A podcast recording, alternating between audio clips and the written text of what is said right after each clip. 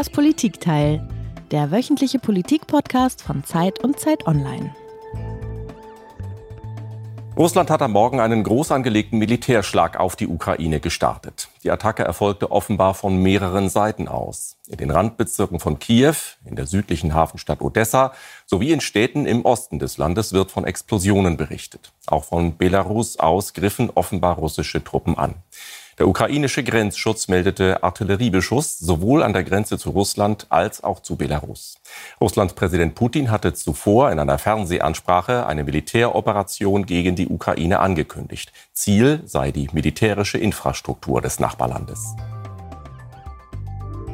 Hier ist wieder das Politikteil, der politische Podcast von Zeit und Zeit Online. Mein Name ist Heinrich Wefing. Und ich bin Tina Hildebrand.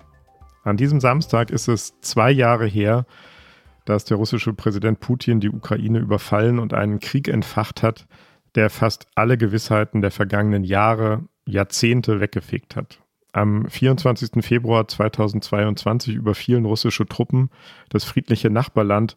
Drei, höchstens vier Tage werde die Ukraine dem Angriff standhalten können, nahmen damals alle Experten an. Und man muss sagen, auch wir hier im Politikteil haben diese Möglichkeit einer Blitzniederlage diskutiert. Jetzt, mehr als 700 Tage und Zehntausende Tote später, wollen wir fragen, wie die Lage im Land aktuell ist. Wie stark ist der Widerstandswille der Ukrainer noch? Aus welchen Quellen speist sich ihr Mut und ihre Kampfbereitschaft? Wie lebt es sich derzeit in der Hauptstadt in Kiew unter fast permanentem Luftalarm? Und wie steht es um den Mann, der sich binnen zwei Jahren von einem Schauspieler in einen Staatsmann und Militärführer verwandelt hat?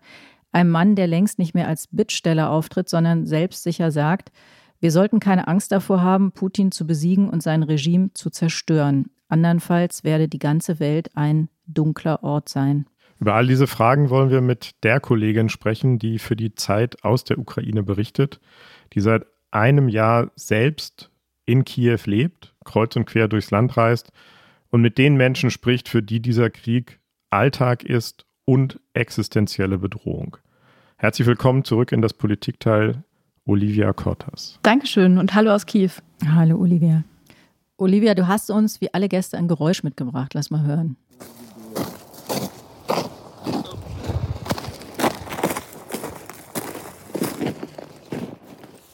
Da knirscht irgendwas. Ich habe eine Ahnung. Was ist das, Olivia? Was haben wir gehört? Das ist Schnee. Das ist vereister Schnee. Ich habe das aufgenommen gegen ja, kurz vor Mitternacht ähm, außerhalb von Kiew ich war da mit Freiwilligen unterwegs, die Scheinwerfer testen. Scheinwerfer, die dazu benötigt werden, um Drohnen abzuschießen äh, über der Hauptstadt. Also man muss sich mhm. das so vorstellen, Drohnen kommen ja meistens nachts hier äh, an, russische Drohnen. Und dann müssen ähm, Soldaten mit Scheinwerfern diese Drohnen erst finden, damit die dann abgeknallt werden können. Und diese Freiwilligen suchen eben nach Spendengeldern und suchen nach Ingenieuren, ähm, die dann eben solche Scheinwerfer für so einen Zweck auch bauen können. Mhm. Darüber hast du auch geschrieben in der Zeit. Wann war denn das? Das war Anfang Dezember. Mhm. Das ist aber nach wie vor ein Thema, weil wir natürlich ständig diese Angriffe haben und weil es jetzt auch so ein bisschen Engpässe gibt bei der Flugverteidigung oder der ähm, Flugabwehr. Ähm, es gibt einfach ein bisschen Engpässe bei der Munition. Das sehen wir auch an der Front. Ne? Ähm, deswegen ja. Passt es, glaube ich, nach wie vor gut. Das ist ja auch ein, ein großes Thema, ein großes politisches Thema, die Munition, die Ausstattung. Aber bevor wir zu diesen Fragen kommen, Lass uns noch mal ein bisschen darüber reden, was das eigentlich heißt, Korrespondentin in Kiew zu sein. Das ist ja kein Posten wie jeder andere. Erzähl mal, wie es ist jetzt der zweite Kriegswinter. Was heißt das? Wie lebt sich's in Kiew?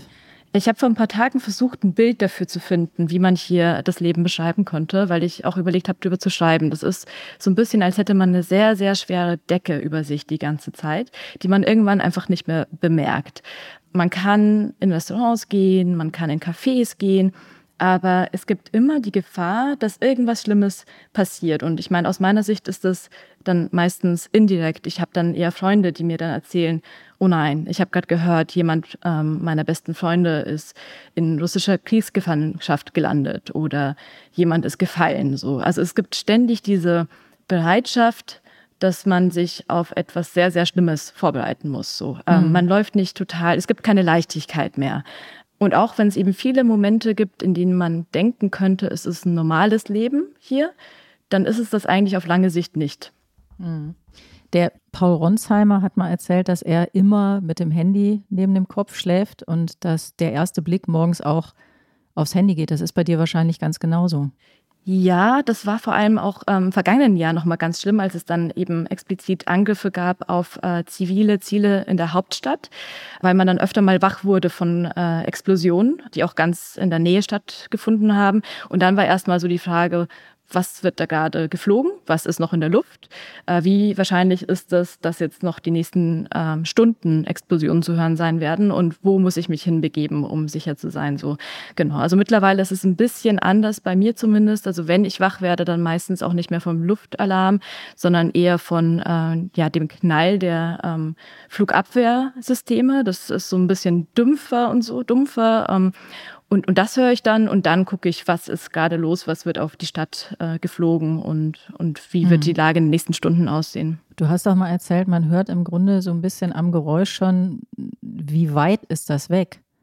Genau, und ich habe jetzt lange nichts mehr total in der Nähe gehört. Ich war ja Ende Dezember, als hier die Angriffe wieder ein bisschen stärker waren und auch auf die Zermürbung der Zivilgesellschaft zielten, war ich noch in Deutschland und ich bin dann Anfang Januar hierher gekommen und äh, seither werden vor allem militärische Ziele auch in der Hauptstadt angegriffen. Ne? Also zum Beispiel ähm, eine Munitionsfabrik, die hier zerstört wurde, die auch im Zentrum der Stadt ist. So. Und äh, klar kann das dann auch irgendwie zivile Häuser treffen, weil diese Raketen abgeschossen werden und dann diese Raketenteile natürlich unkontrolliert irgendwo hinfliegen. Also ich habe in den vergangenen Wochen oft zufällig totale Zerstörungen gesehen. Da, wo ich Sport mache, beispielsweise das Nebenhaus äh, wurde äh, getroffen und da sind auch alle Scheiden zerborsten und so. Also man sieht diese Zerstörung auch öfter, aber man wird weniger häufig Ziel dessen oder es findet einfach nicht mehr so oft direkt in der Nähe statt, mhm. weil die Hauptstadt momentan sehr, sehr stark beschützt wird. Hast du Angst?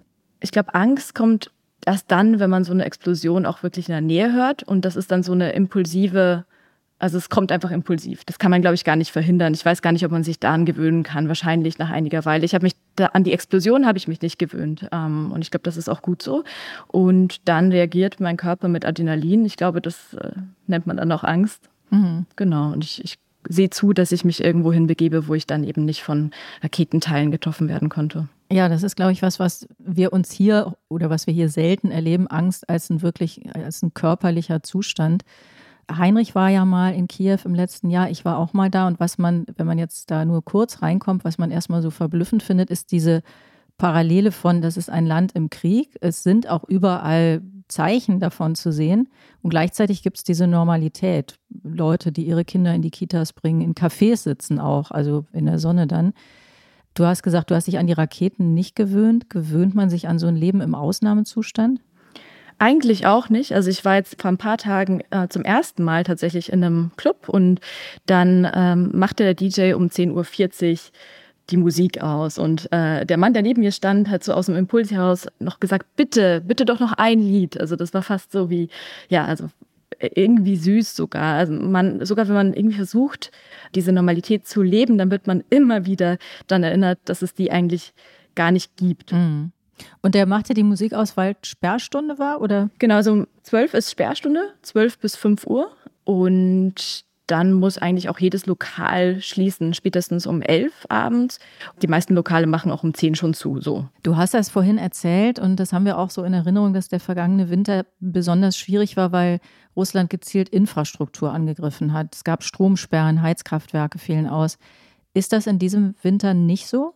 Und wenn ja, warum nicht? Das ist nicht so, weil Russland erkannt hat, dass die Munitionsengpässe der Ukraine gerade, dass die größte Schwäche ist der Ukraine und dass die Ukraine da am verlässlichsten ist. Also auch obwohl es hier dann wochenlang quasi fast jede Nacht geknallt hat vergangenen Mai, äh, hat das die Zivilgesellschaft nicht irgendwie stark gebrochen oder hat dann die Meinung der Zivilgesellschaft stark beeinflusst. Das heißt, da sind die Ukrainerinnen und Ukrainer ziemlich resistent was die Waffen angeht, das ist halt wirklich ein Problem. Und damit hat man ja dann quasi so zwei Dinge auf einmal erledigt. Wenn äh, an der Front Waffen fehlen und auch Munitionsfabriken, die hier dann zerstört werden, dann nichts mehr liefern können an die Front und dadurch dann mehr Soldaten sterben, dann müssen mehr Angehörige um ihre mhm. ähm, Männer trauern und das führt dann auch irgendwie auf lange Sicht zur Zermürbung der Zivilgesellschaft. Also das ist jetzt gerade einfach die große Schwäche der Ukraine, das hat Russland erkannt und genau deswegen werden eben jetzt mhm. militärische Ziele zerstört. Das heißt aber, die Idee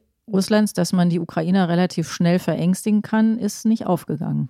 Das hat nicht funktioniert. Ich muss aber dazu sagen, also das äh, hätte, glaube ich, auf lange Sicht, wäre das schon wirksam gewesen. Also ich habe da hier in Kiew, ich fand das damals irgendwie interessant, so nach zwei Wochen der ständigen Angriffe, wo man wirklich keine Nacht durchgeschlafen hat, wenn man überhaupt schlafen konnte, ähm, hat man dann nicht mehr so drüber gesprochen. Wenn ich mich mit Aktivistinnen getroffen habe, mit, ähm, mit Abgeordneten, dann war irgendwie klar, wir haben beide in dieser Nacht nicht geschlafen, aber wir haben es nicht erwähnt. Also es wurde dann irgendwann nicht mehr drüber gesprochen. Aber trotzdem hat man den Leuten natürlich angesehen, dass sie sich nicht so gut konzentrieren können und so weiter. Also ich glaube, auf lange Sicht wäre das irgendwann mal schon wirksam geworden. Diese fünf Wochen, in denen die das eben da durchgezogen haben, haben einfach nicht ausgereicht.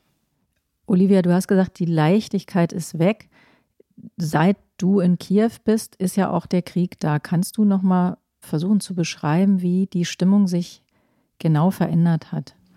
Ja, seit vergangenem Frühjahr hat sich die Stimmung sehr stark verändert, weil wir, wenn wir uns zurückerinnern, vor einem Jahr noch die Gegenoffensive hatten, die große Gegenoffensive, die bevorsteht. Die erst eine Frühjahrsgegenoffensive, da war dann irgendwann eine Sommergegenoffensive und irgendwann war da klar, dass es einfach keine großen Überraschungen geben wird, keine großen Gebietszurückeroberungen und dadurch sind die Leute hier einfach kritischer geworden. Also es gibt hier sowas, das heißt Telemarathon. Die fünf, sechs Sender werden quasi bespielt, 24 Stunden am Tag sieben Tage die Woche und dort wird sehr ja, pro Regierung und pro ähm, Präsidialamt gesprochen. Ich habe auch teilweise gehört, dass die Journalistinnen und Journalisten davor äh, gesagt bekommen, welche Fragen sie denn am besten stellen sollten und so weiter.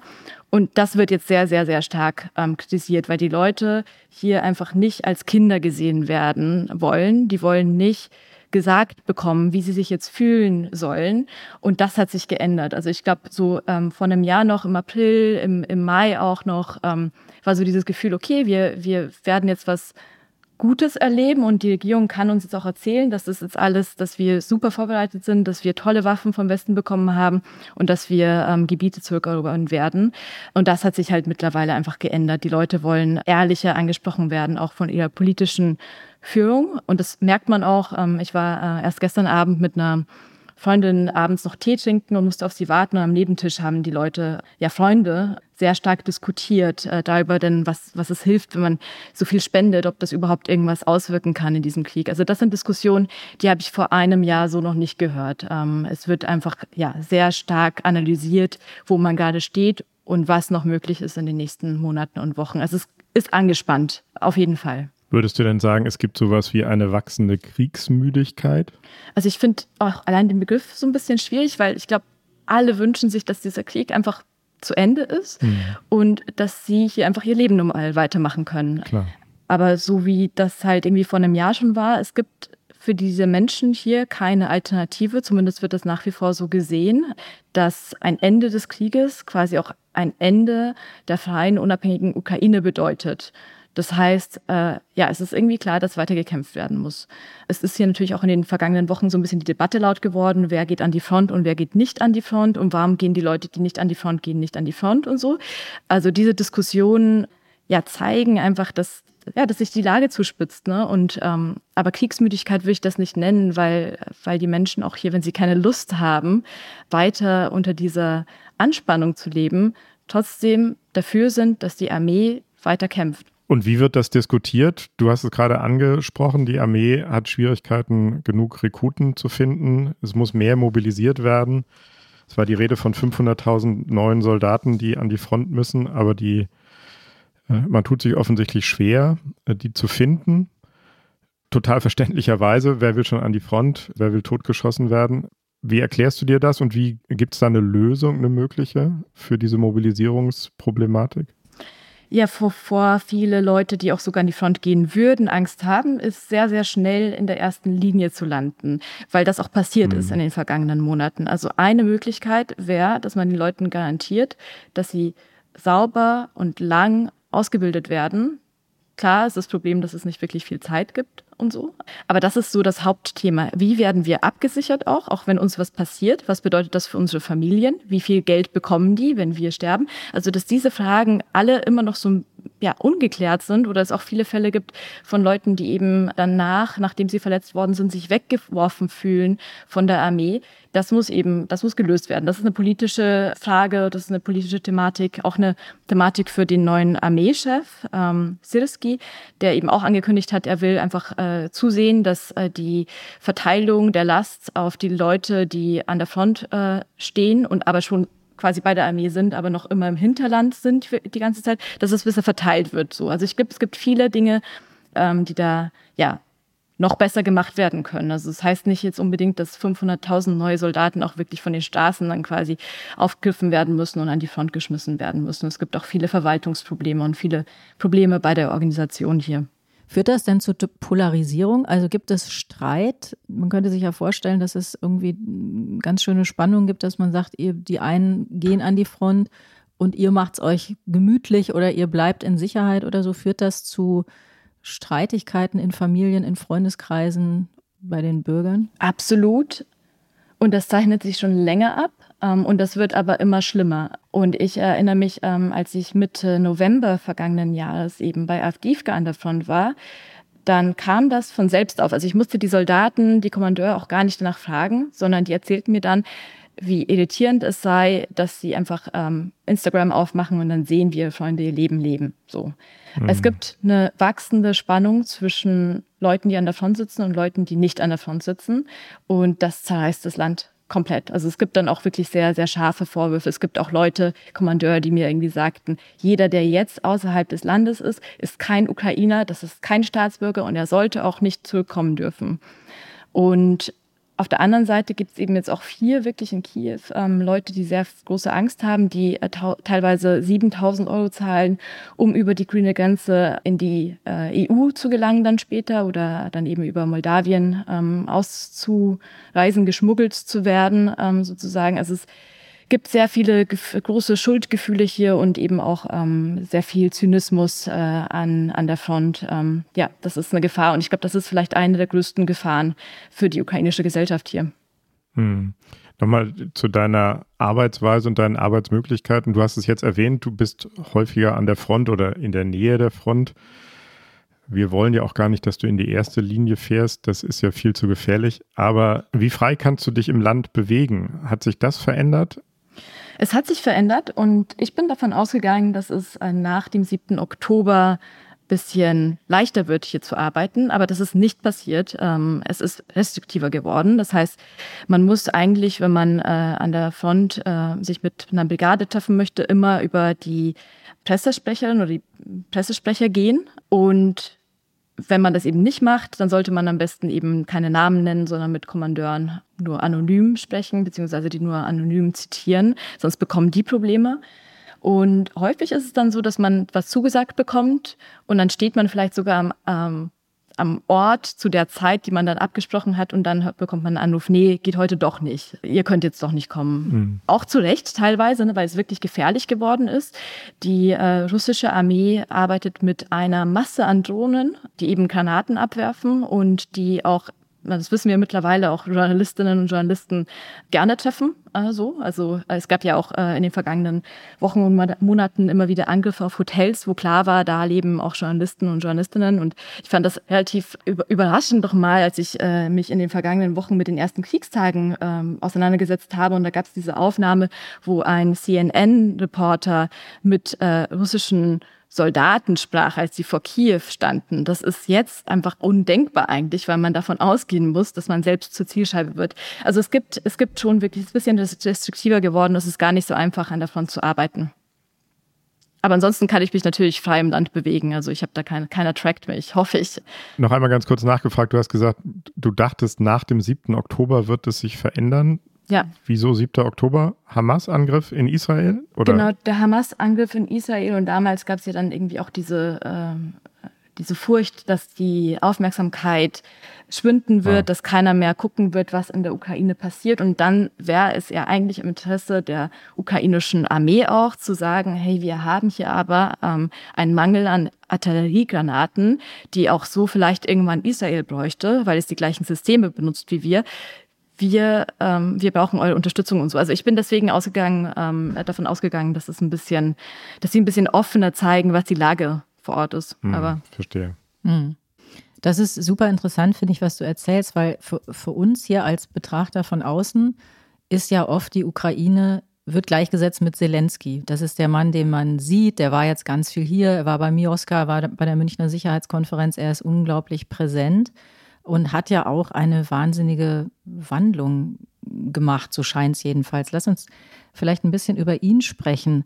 Er war ja, als er anfing, war er ja eigentlich ein schwacher Politiker gewesen. Dann hat er da zu dieser für viele erstaunlichen Form gefunden und ähm, hat sich zu einer sehr eindrucksvollen Figur entwickelt. Jetzt hast du das vorhin schon so anklingen lassen, die Stimmung verändert sich. Ist er immer noch so populär? Steht die Bevölkerung hinter ihm oder ändert sich das auch ein bisschen? Also er ist immer noch ziemlich populär. Bevor die Invasion begann, hatte er ungefähr 35 Prozent des Vertrauens der, der Bevölkerung sozusagen, also in den, in den Umfragen, die ja seither immer weitergeführt werden. Und dann stieg das nach Beginn der Invasion auf 90 Prozent. Das ist irgendwie auch klar und logisch. Er blieb hier im Land und nur weil er hier im Land blieb, kann die Ukraine immer noch als unabhängiger Staat bestehen bleiben. Das kann man, glaube ich, so sagen. Und das ist aber jetzt dann zuletzt ein bisschen gesunken, auch aufgrund dieser politischen Debatten, die man eben hat. Ähm, siehe Mobilisierung. Das ist eigentlich die Aufgabe Zelenskis, die Mobilisierung zu regeln. Es ist auch seine Verantwortung, ähm, dass das jetzt ein Kommunikationschaos war und dass die Leute einfach am Weihnachtstag erfuhren, dass eben eine halbe Million Männer die Armee äh, in die Armee gehen sollen. So, also das ist, das haben die nicht gut gelöst und deswegen ist auch seine Beliebtheit so ein bisschen gesunken und momentan steht ja stehen die Vertrauenswerte bei äh, 65 Prozent. Die sind auch so ein bisschen gesunken, weil er den äh, Armeechef äh, quasi versetzt hat, abgesetzt hat. Der Armeechef, ich glaube, wir werden gleich nochmal drüber sprechen, ähm, Saluzhny, Valery Saluzhny war sehr, sehr beliebt bei den Menschen und auch die lange Debatte, also ich meine, das zieht sich ja schon seit Monaten, diese Debatte, ob er jetzt gehen muss oder nicht, das hat halt auch einfach dazu geführt, dass Zelensky bisschen an Beliebtheit verloren hat. Allgemein muss man sagen, dass die Leute hier in der Ukraine, das sind die sehen Zelensky nicht als den einen Helden, wie wir manchmal das vielleicht auch im Westen tun. Das sind Menschen, die in ihm natürlich den Politiker kennen und die ihn häufig kritisch sehen und aber trotzdem unterstützen und vertrauen, weil sie eben sehen, ähm, dass sie nach zwei Jahren Krieg immer noch hier in, in Kiew ein ja, Unternehmen öffnen, eröffnen können und ein einigermaßen, einigermaßen normales Leben führen können, wie wir vorhin auch darüber gesprochen haben. Das ist natürlich nicht immer möglich, aber Mhm. Genau. Also allgemein ist die Beliebtheit, es ist gesunken, ja, ähm, aber die ist immer noch relativ hoch. Und von 65 Prozent Zustimmung könnte Olaf Scholz oder Joe Biden nur träumen. Das nur nebenbei. Du hast es erwähnt, die Absetzung des äh, Oberkommandierenden durch Zelensky. Darüber ist viel geschrieben worden, viel diskutiert worden, was dahinter steckt. Hat das eher, würdest du sagen, militärische Gründe? Oder politische Gründe? Es war ja auch die Rede von einem möglichen Machtkampf zwischen den beiden. Was steckt hinter dieser Entscheidung, den Oberbefehlshaber, den sehr populären Oberbefehlshaber auszuwechseln? Ja, Salushny war ja schon vor Beginn der Invasion auch immer wieder im Zwist mit, mit Zelensky. Ähm, das ist ein Mann, der schon immer gefordert hat, dass die Armee gestärkt werden muss, während wir uns dann erinnern, dass Zelensky das ja eher nicht wollte, darauf hoffte, dass, es, äh, dass er der Präsident sein kann, der Frieden in diesem Land herstellen kann.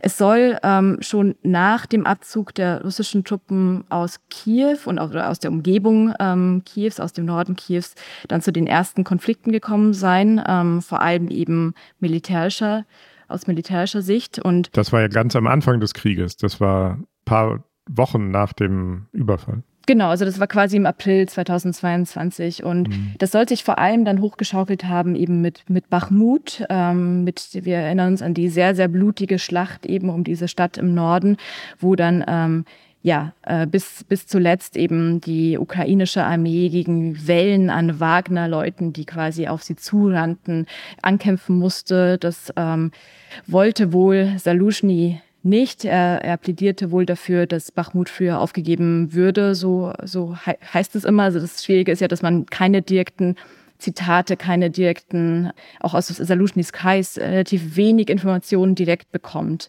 Ähm, es gab ja auch sehr viele Gerüchte, die sich eben darum ranken, um diese, um diesen Machtkampf zwischen den beiden. Aber tatsächlich war es nicht im Interesse der beiden für eine sehr lange Zeit, ähm, das auch tatsächlich öffentlich zu äußern so.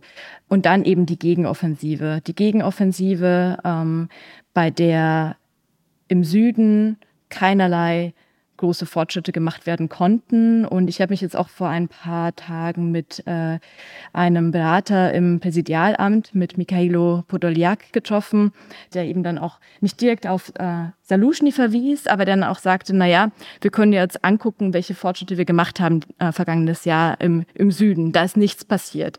Also es wird ähm, Saluschny wohl von politischer Führung aus ja, er wird dafür verantwortlich gemacht, dass diese Gegenoffensive im vergangenen Jahr nicht erfolgreich war, wenn man sich die Gebietsgewinne anguckt. So. Und findest du das plausibel? Also, das, wir sind alle keine äh, super Militärexperten, aber das klang so ein bisschen bei dir an, äh, er wird verantwortlich gemacht, dass es so ein bisschen ein Vorwand vielleicht auch doch war.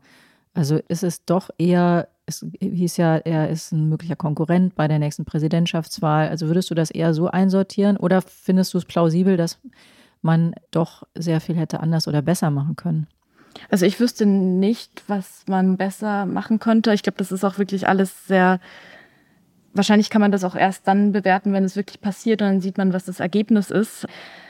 Die Kritik ist ja, dass er das auch abgewartet hat auf weitere Lieferungen, dass sich das alles so verzogen, äh, verzögert hat, weil er nicht so viele Soldatenleben opfern wollte. Und das ist halt wahrscheinlich am Ende auch immer die Frage, also wie viele, wie groß sind die menschlichen Verluste, die Verluste an Soldatenleben und was ist man bereit zu opfern und ich weiß nicht, wie man diese Gegenoffensive, ich weiß nicht, ob das irgendjemand weiß, wie diese Gegenoffensive aus territorialer Sicht erfolgreicher hätte sein können. Mhm. Aber du sagst ja auf jeden Fall, was diese Beliebtheitsdaten angeht, dass das dem Zelensky nicht geholfen hat, den zu entlassen. Also es ist offensichtlich gab es dafür keine Unterstützung. Ja, der war vor allem, Saluschny war sehr, sehr beliebt unter den Soldaten an der Front. Er hat ja auch öfter mal in englischsprachigen Medien veröffentlicht, Essays veröffentlicht, äh, wie er den Krieg gerade sieht, wo man steht und was gemacht werden muss. Und als ich dann eben dann mit Soldaten mich unterhielt, dann ähm, stellte sich heraus, dass ziemlich viele von denen zumindest Zusammenfassungen dieser Texte gelesen haben und auch wirklich auf seiner Seite standen. Also ich habe ich habe ja mit echt, ich weiß nicht, mit Dutzenden auf jeden Fall Soldaten vergangenes Jahr gesprochen, wenn nicht mit ja, mit mehr. Ähm, und da hat keiner Kritik am Armeechef geäußert. So. Und das war jetzt mit dem neuen Armeechef so nicht nur ein bisschen anders, das ist stark anders. Ähm, der, der wird sehr äh, kritisch auch gesehen unter Soldaten.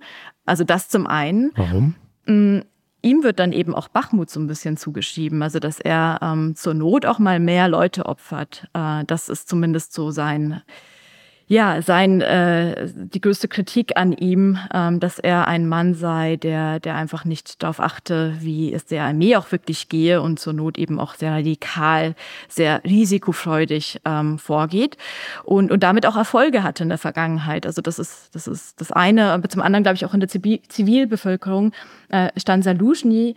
Es ist das Gesicht eines Mannes, der in den ersten Kriegswochen es geschafft hat, Kiew zu verteidigen doch und so. Saluschny wird immer noch als der Mann, der Sympathieträger gesehen, der ähm, dieses Land durch diese ersten Kriegsjahre geführt hat, erfolgreich. Und äh, zudem, also muss man auch sagen, ich meine, äh, Saluschny, man kennt es vielleicht, ähm, er hat ja auch immer so Patches mit Baby Yoda ähm, und so und macht gerne, machte immer gerne Selfies mit den Leuten und ist einfach ein Mann, der, der in der Öffentlichkeit sehr charismatisch rüberkam. Und Tina hat es eben schon angesprochen, hier liest man gelegentlich, dass er vielleicht auch politische Ambitionen haben könnte.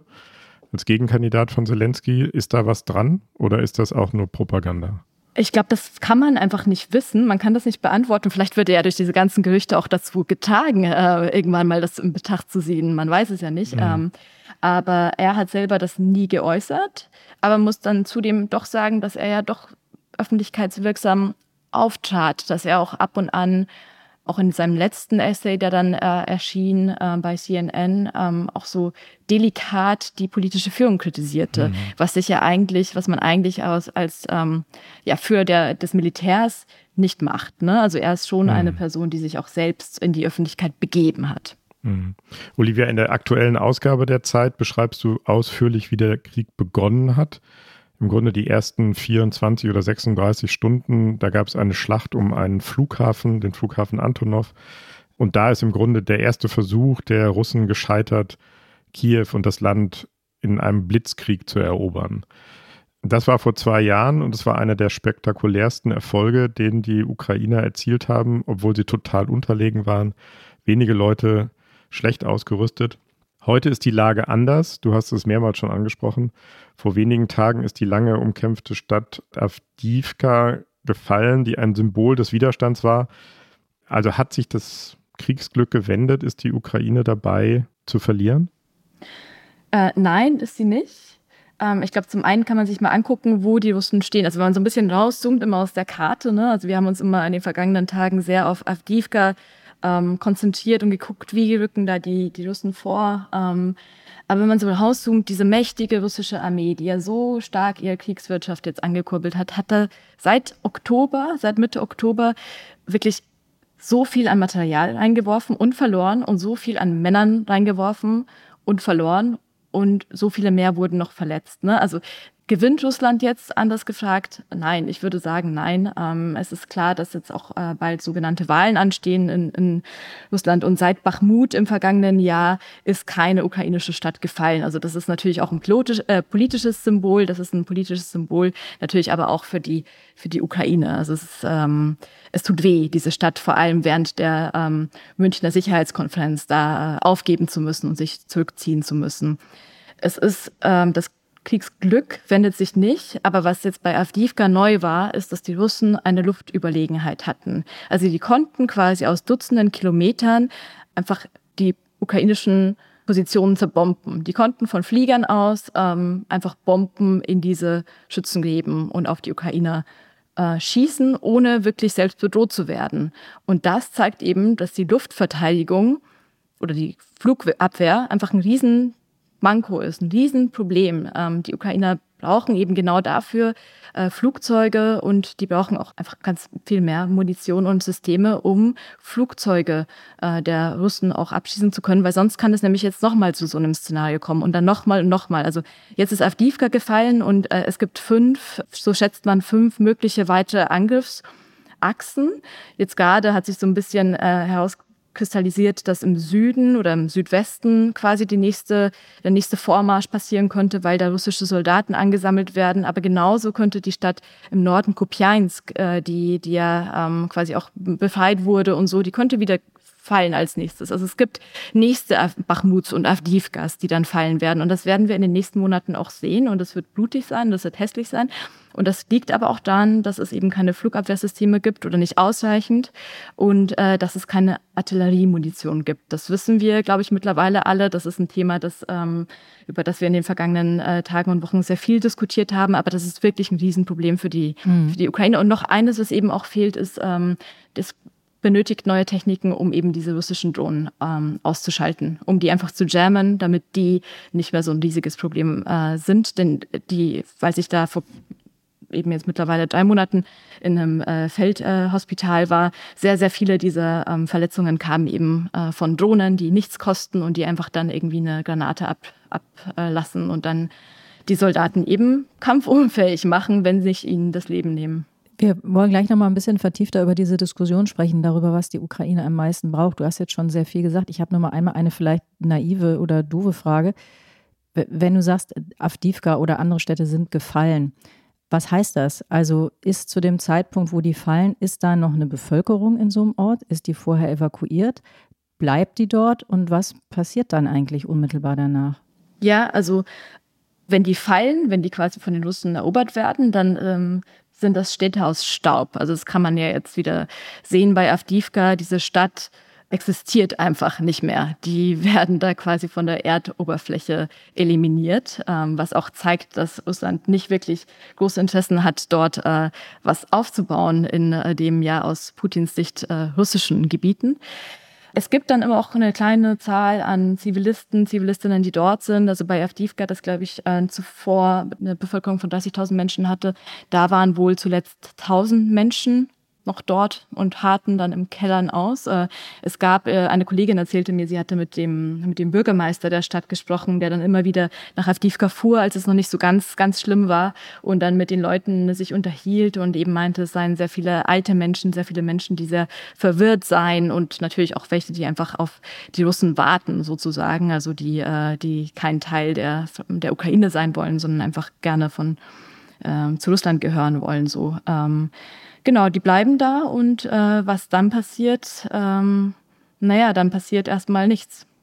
Dann wird es ein bisschen ruhiger für diese Menschen, die dann noch zurückbleiben in dieser Stadt. Ähm, aber dann passiert erstmal nicht viel. Also wir haben jetzt auch irgendwie gab es eine Investigation vor kurzem, was in Mariupol, das ja am Anfang zu Beginn des Krieges besetzt wurde, was da passiert mit Wiederaufbau und so weiter. Und ähm, dann wird halt klar, dass da Business gemacht wird, also dass dann irgendwelche russischen Pseudo-Unternehmen reinkommen und ganz, ja, ganz schlimm da irgendwie versuchen, diese Stadt zu rekonstruieren, dafür halt wahrscheinlich viel Geld in die eigenen Taschen stecken und äh, die Leute bleiben halt zurück mit, äh, mit Fenstern, die nicht funktionieren und mit Dächern, die, die nicht funktionieren und so. Mhm. Bleiben dann nur die zurück, du hast das gesagt, die eigentlich einverstanden damit sind, dass sie dann ähm, ja, russisch äh, regiert werden? Nee, also ich habe selbst sogar eine Freundin, die, äh, deren Eltern leben in Donetsk. Die sind aus Donetsk. Und die haben sich halt irgendwie so ein bisschen mit diesem Leben arrangiert. Und das ist, glaube ich, ganz schwer zu verstehen. Also ich finde das auch manchmal schwer, das nachzuvollziehen. Ähm, aber so diesen, diesen Wunsch, doch lieber bei sich zu sein, zu Hause zu sein. Es gibt vor allem, glaube ich, eben alte Menschen, die dann dort bleiben. Mhm. Und bei so Städten wie, wie Mariupol, klar gibt es einen Teil, der, der pro-russisch ist, aber es gibt natürlich auch viele Menschen, die das aber nicht ausdrücken dürfen in keiner Art und Weise, die, äh, ja, die pro-ukrainisch sind, die die sehr gerne auch irgendeinen Widerstand leisten wollen. Also ich erinnere mich, ich habe mal eine Geschichte gemacht über Menschen, die geflüchtet sind aus ähm, damals Herson äh, und der, der Region um Herson und auch aus der Region Saporischia. Und da waren eben ganz viele Lehrer dabei, die meinten, ähm, sie wollten noch bis zum Schluss äh, das schaffen, so Untergrundschulen aufzubauen, in denen die ukrainischen Kinder auch ukrainische Geschichte noch lernen und so. Und irgendwann wurden die halt dann ganz gezielt ähm, verfolgt und dann vergrault sozusagen, bis die dann irgendwann keine Möglichkeit mehr sahen und tatsächlich dann die besetzten Gebiete verließen. Hm. Du hast jetzt eben schon gesagt, was die Ukrainer am dringendsten brauchen. Sie brauchen äh, Luftabwehr, sie brauchen Flugabwehr, sie brauchen ganz schlicht Artilleriegranaten. Es ist immer zu hören jetzt, dass sie auf sechs Artillerieangriffe der Russen mit einer Granate nur zurückschießen können. Darüber, was der Westen liefern kann, darüber gibt es ja eine äh, intensive Diskussion. Die läuft auch gerade wieder. Im Moment sagt der Bundeskanzler, dass Deutschland nicht mehr liefern könnte und dass jetzt die europäischen Partner dran seien. Hören wir mal an, was der ukrainische Präsident letztens bei Karen Mioska dazu gesagt hat. Und nachdem Olaf diese Risiken, die ich erwähnt habe, verstand, hat er gespürt, so scheint mir, dass er nicht nur deutscher Bundeskanzler ist, sondern einer der Leader in Europa. Und deshalb sind seine Schritte die Schritte eines Leaders. Es geht hier nicht um die eine oder andere Waffengattung. Ich habe das Ihnen bereits gesagt. Es geht hier nicht um die Position des Kanzlers oder des Bundestages oder des Verteidigungsministers Pistorius. Als die Volloffensive begann, stand Deutschland häufig im Zentrum der Kritik, auch aus ukrainischen Quellen. Wir erinnern uns an die heftige Kritik, die der damalige ukrainische Botschafter in Berlin immer wieder geübt hat. Jetzt in diesem Interview bei Karen Mioska trat Zelensky anders auf. Er hat Olaf Scholz gelobt. Würdest du sagen, ist das ein taktisches Lob oder hat sich wirklich etwas im Verhältnis zwischen der Ukraine und Deutschland geändert? Aus ukrainischer Sicht. Es hat sich wirklich was geändert. Ich glaube, wir erinnern uns alle noch an die 5000 Helme, die am Anfang standen. Mhm. ein Zeichen der Solidarität. Und das hat am Anfang eben dieses Verhältnis sehr stark belastet. Ne? Diese, dieses Gefühl, dass Deutschland eigentlich nicht wirklich was liefern will, diese Trägheit und so weiter. Und das ist ja vorbei. Ähm, Olaf Scholz ist ja einer, der, der jetzt andere dazu drängt, ähm, auch mal mehr zu liefern und mehr zu geben.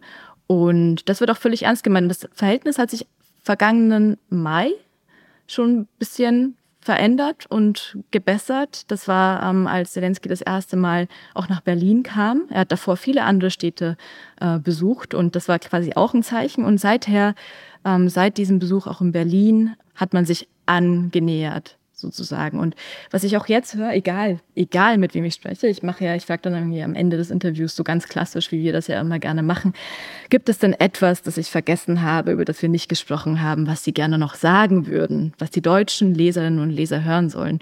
Und eigentlich kommt jetzt immer, und früher war das dann ja, bitte, bitte liefert uns, bitte, wir verteidigen auch hier euch. Und jetzt kommt immer Danke, danke, danke, danke Deutschland. Also das ist nicht nur das Verhältnis zwischen äh, den politischen Führungen, sondern es ist auch durchgedrungen bis in die, ja, bis zu Soldaten und äh, der Zivilbevölkerung und so weiter. Und ich werde jetzt noch mal kurz äh, über Podoliak sprechen, den ich ja getroffen habe, also den Berater im Präsidialamt, weil ich das ganz, ganz interessant fand, ähm, als er eben sagte, dass er immer noch besorgt sei, weil auch in Deutschland Parteien, etablierte Parteien oder Personen aus etablierten Parteien denken, dass sich Russland plötzlich doch an Gesetze halten würde.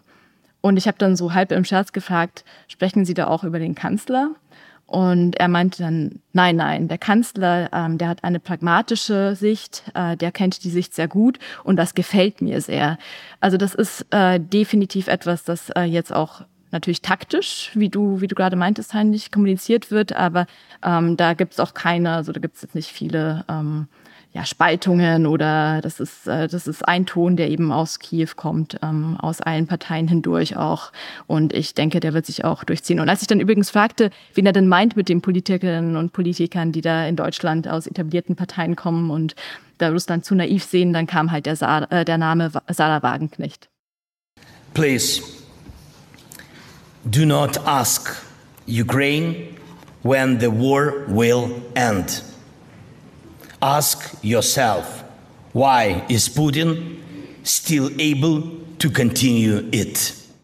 Ja, das war der Präsident Zelensky, der gesagt hat, fragen Sie nicht die Ukraine, wann der Krieg gewonnen wird, sondern fragen Sie sich selbst, warum Putin immer noch in der Lage ist, das zu tun, was er tut. Olivia, es gab ja immer wieder Berichte über Verhandlungen. Das ist ein Motiv, über das auch hier immer wieder gestritten wird. Was meint man, wenn man Verhandlungen sagt? Meint man eigentlich in Wirklichkeit, die Ukraine soll jetzt nachgeben? Zuletzt gab es Berichte über ein hochrangiges Treffen in Riad, bei dem auch über Verhandlungen zwischen der Ukraine und Russland gesprochen worden sein soll. Vorhin, also aus allem, was du beschrieben hast, klang das nicht so, als ob in der Ukraine die Stimmung so ist, dass man das machen sollte oder dass man jetzt irgendwie an einem Punkt gekommen ist, wo man nachgibt möglicherweise. Wie schätzt du das ein? Ist das realistischer geworden oder eher das Gegenteil? Ja, es entsteht ja immer der Eindruck, als läge das bei der Ukraine, als wäre da jetzt der Ball auf dem Spielfeld bei der Ukraine und die entscheidet sich aber, nee, wir wollen jetzt nicht verhandeln. Und eigentlich hat ja Russland zu diesem Zeitpunkt keinerlei Interesse an Verhandlungen. Die haben ja jetzt total auf Kriegswirtschaft äh, gesetzt, kündigen auch an, wie viele Drohnen sie bis 2026, 27 und so weiter produzieren wollen.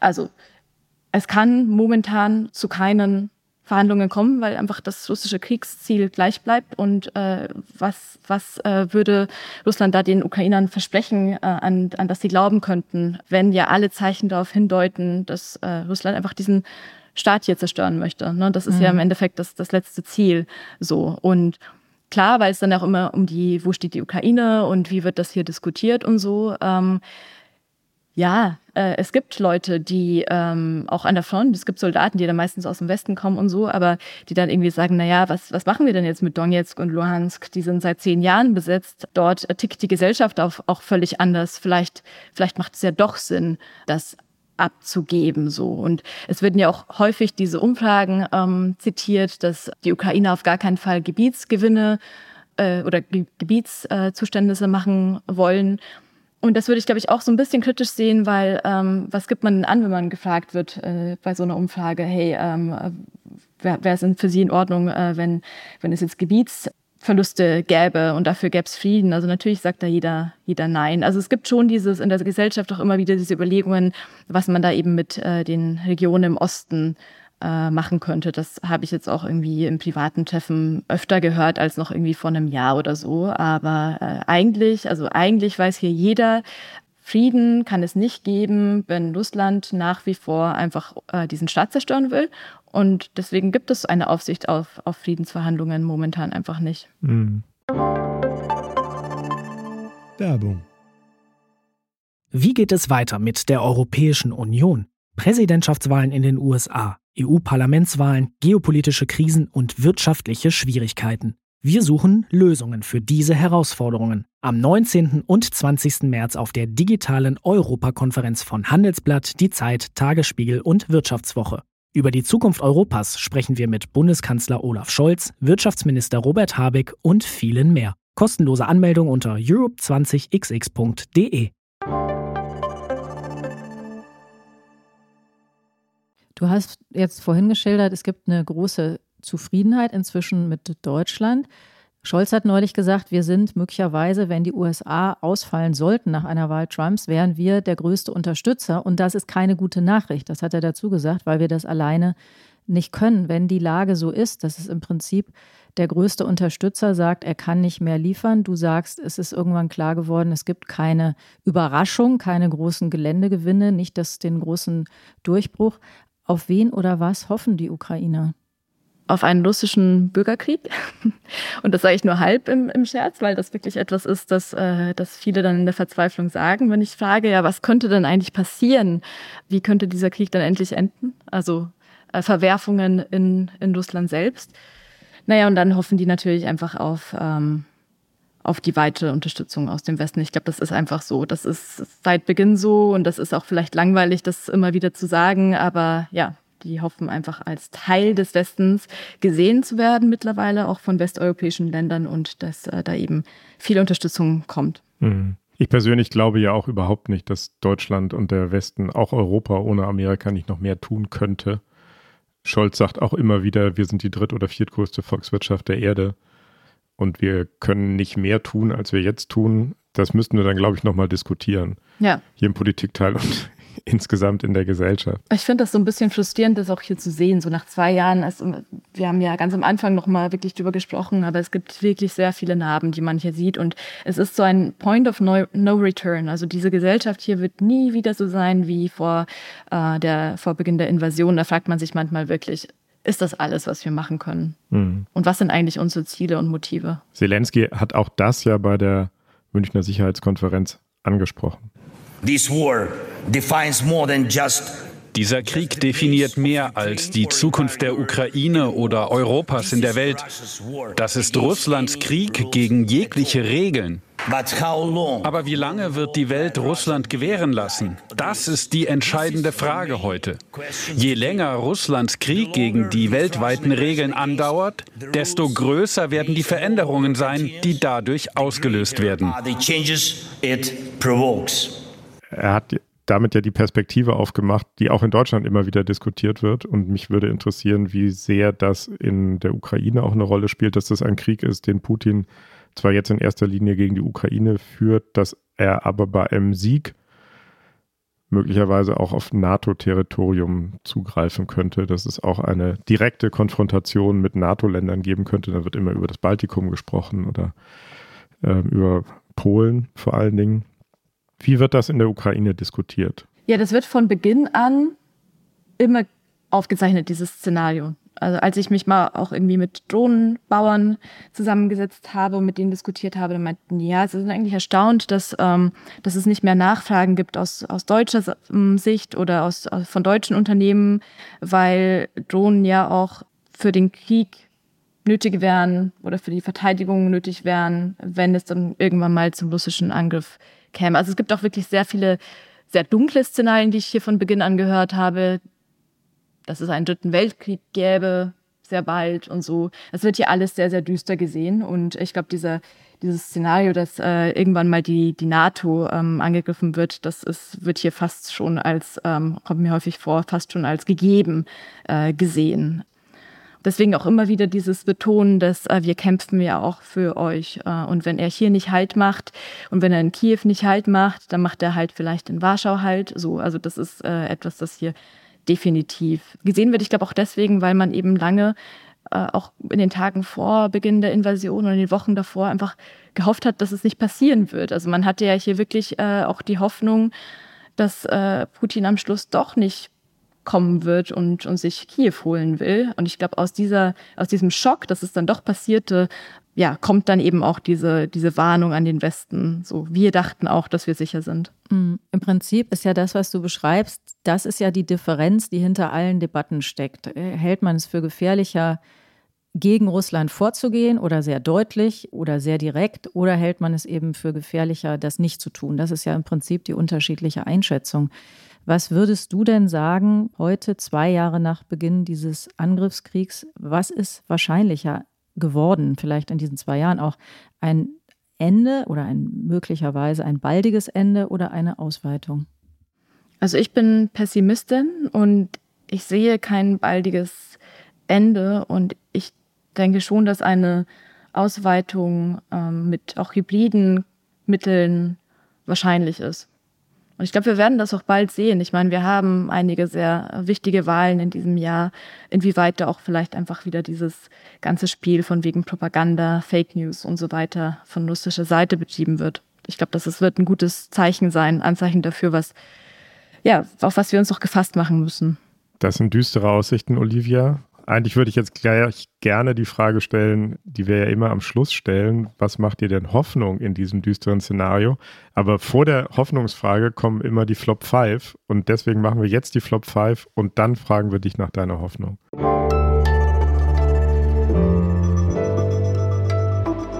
Die Flop 5. Was wäre dein erster Flop, Olivia?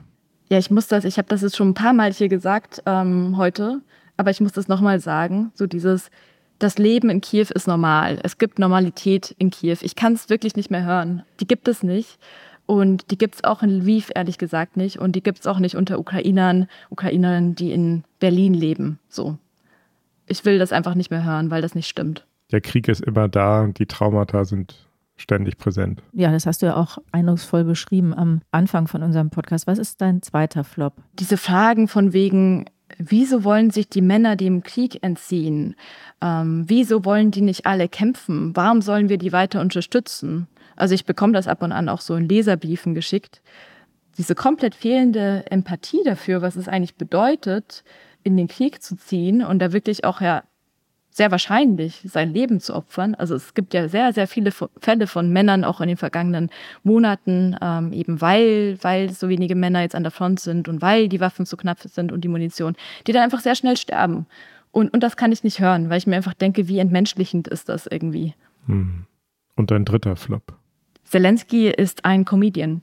Das ist etwas, das äh, Wladimir Putin lange eingeführt hat. Er hat ja auch ähm, sehr lange Volodymyr Zelensky nicht beim Namen genannt, sondern immer äh, als den Comedian, als den Komiker äh, beschrieben. Und das wird auch jetzt, wenn, wenn immer wieder so die Frage hochkommt, wie beliebt ist Zelensky, wird, höre ich das häufig. Naja, er ist ja eigentlich ein Comedian, er weiß, wie er die Massen ähm, auf seine Seite ziehen kann und so weiter. Ja, okay, er war mal ein Comedian, aber es ist ein Präsident, der sein Land seit zwei Jahren durch diesen Krieg führt. Ähm, so können wir einfach bitte aufhören, diese, dieses Framing aus russischer Propaganda zu nutzen. Okay, hast du noch einen vierten Flop? Ja, und das ist so die Gesellschaft verroht. Also ich werde ab und an darauf angesprochen, weil irgendjemand so dieses Video gesehen hat, wie eine Drohne einen äh, russischen Soldaten verfolgt und dann äh, betet er und dann äh, wird er aber trotzdem erschossen oder dann lässt diese Drohne eben diese, diese Granate fallen und er stirbt und so. Oder eben, dass äh, irgendwelche Jugendlichen äh, bei Bucha sagen, wenn sie nur kämpfen äh, wollen, dann, dann wollen sie an die Front gehen, um so viele Russen wie möglich zu töten. Ich verstehe, dass das brutal klingt. Ich verstehe, dass man als, als deutscher Beobachter, als deutsche Beobachterin sich entfremdet fühlt. Aber was sonst? Also wie sonst können die Leute hier durchstehen, wenn, wenn sie nicht eben genau so die russischen Angreifer sehen und zwar auch irgendwie zu einem gewissen Grad dann ähm, ja als, als Feinde, gegen die sich sie sich wehren müssen. Das ist, das ist ein bisschen, ich glaube, das ist ein bisschen schwierig, das so zu, zu formulieren auch, weil ich ja dann genau in dem Moment äh, irgendwie äh, dafür argumentiere, dass man, dass man die russischen äh, Soldaten entmenschlichen kann, wo wir ja gerade bei Entmenschlichung waren, aber dieses, die Gesellschaft verroht total. Das ist ja auch impliziert, dass die anders denkt, anders tickt als wir und vielleicht gar nicht, gar nicht mehr eine westliche Gesellschaft ist. Das stört mich total. Und einen fünften und letzten Flop. Hast du den auch noch? Ja, und ich glaube, damit mache ich mich so ein bisschen, so ganz kleines bisschen angreifbar. Und zwar habe ich ja erzählt von diesem Danke, Danke. Ich muss sagen, dass ich manchmal und vor allem, wenn dieses Danke, Danke äh, von Soldaten kommt an der Front, dass ich so ein, dass mich so ein Schamgefühl irgendwie überkommt. Und ich sage das auch nicht, also ich drücke das auch nicht aus, aber ich denke mir dann so, wow, ihr sitzt da jetzt seit zwei Jahren in diesem Schützengraben und wir ähm, schicken Unterstützung, aber müssen äh, immer noch irgendwie zehn Argumente äh, finden, warum das jetzt nicht sofort geht und dann sind wir echt langsam und so. Und dann höre ich dieses Danke und Danke und ich habe damit echt einfach ein bisschen ein Problem. Also das sind dann quasi ist ein ukrainisches äh, Flop äh, Five, aber das äh, will ich eigentlich nicht mehr hören. mhm. Mhm. Danke, Olivia. Man hat, man merkt, dass du sehr viel Empathie hast und äh, dass dir das auch, glaube ich, zum Teil ja schwerfällt, darüber zu sprechen. Und es zeigt eben auch, dass auch Journalistinnen und Journalisten, Reporterinnen und Reporter nicht nur kalte professionelle Maschinen sind, sondern auch Menschen, die mit Gefühlen auf sowas gucken und das ist, glaube ich, auch richtig. Das geht nicht anders. Genau. Und deswegen fällt es äh, fast ein bisschen schwer, jetzt in so einem Format zu bleiben. Wir wollen dir das auch auf keinen Fall aufdrücken. Aber gibt es etwas? Also gibt es etwas, was, ähm, was dir Hoffnung macht? Du hast gesagt, du bist sehr pessimistisch. Also mir macht Hoffnung, dass äh, gerade in westlichen Ländern, auch bei uns, diskutiert wird, welche Gefahr Russland auch für uns darstellen könnte. Das ist eine düstere Hoffnung, aber das beruhigt mich auch. Also das macht mir, das macht mir Hoffnung, dass man nicht mehr aus einer auch vielleicht romantischen Sicht auf, auf Russland blickt, mit seinen Poeten und so weiter, sondern auch wirklich Russland als Gefahr einstuft. Und ich frage mich manchmal, wieso das nicht viel früher passiert ist. Ähm, eben als es dann schon Desinformationskampagnen gab, 2015, 16, 17 und so weiter und viel früher. Und äh, es macht mir Hoffnung, dass das jetzt passiert. Weil ich glaube, wir einfach wehrhafter werden dadurch und auch abschrecken können, was ja offensichtlich momentan noch nicht der Fall ist. Das ist mal wieder ein, das wäre ein Thema für einen weiteren Podcast und darüber werden wir bestimmt auch sprechen. Für dieses Mal war es das mit dem Politikteil, dem politischen Podcast von Zeit und Zeit Online. Wenn Sie ähm, Kritik haben, Anregungen, Wünsche, dann können Sie uns gerne schreiben an daspolitikteil.zeit.de. Genau, und das ist der Moment, wo wir Danke sagen. Wir sagen Danke an Christian von den Pool Artists, der uns heute durch die technisch nicht ganz unkomplizierte Aufnahme geführt hat, was Sie, liebe Hörerinnen und Hörer, hoffentlich gar nicht merken. Äh, wir danken natürlich wie immer Carlotta Wald, die uns bei der Recherche und der Konzeption der Sendung unterstützt hat. Und vor allen Dingen danken wir dir, Olivia, dass du uns diese Einblicke in dein Korrespondentinnenleben gewährt hast. Das war bewegend und wahnsinnig interessant und ich habe wieder viel gelernt. Danke dir dafür. Ich danke euch. Und ganz zum Schluss gibt es noch einen Werbeblock, liebe Hörerinnen und Hörer, denn das Politikteil wird mal wieder live unterwegs sein. Und zwar am 13. März in Münster. Am 13. März um 19 Uhr nehmen wir das Politikteil live in der Uni Münster auf und zwar ganz genau im Fürstenberghaus am Domplatz. Und wir sprechen mit der ehemaligen äh, Geschäftsführerin der Piratenpartei und äh, Demokratieforscherin und Aktivistin Marina Weißband. Peter Dausen und ich sind im Gespräch mit ihr. Wir freuen uns sehr darauf. Alle Details dazu, vor allen Dingen, wie man an Tickets kommt. Es gibt noch Tickets, aber die sind rasend schnell weg. Wenn Sie sich eins sichern wollen, dann unter www.zeit.de slash Veranstaltungen. Nochmal www.zeit.de slash Veranstaltungen. Marina Weißband im Politikteil am 13. März in Münster.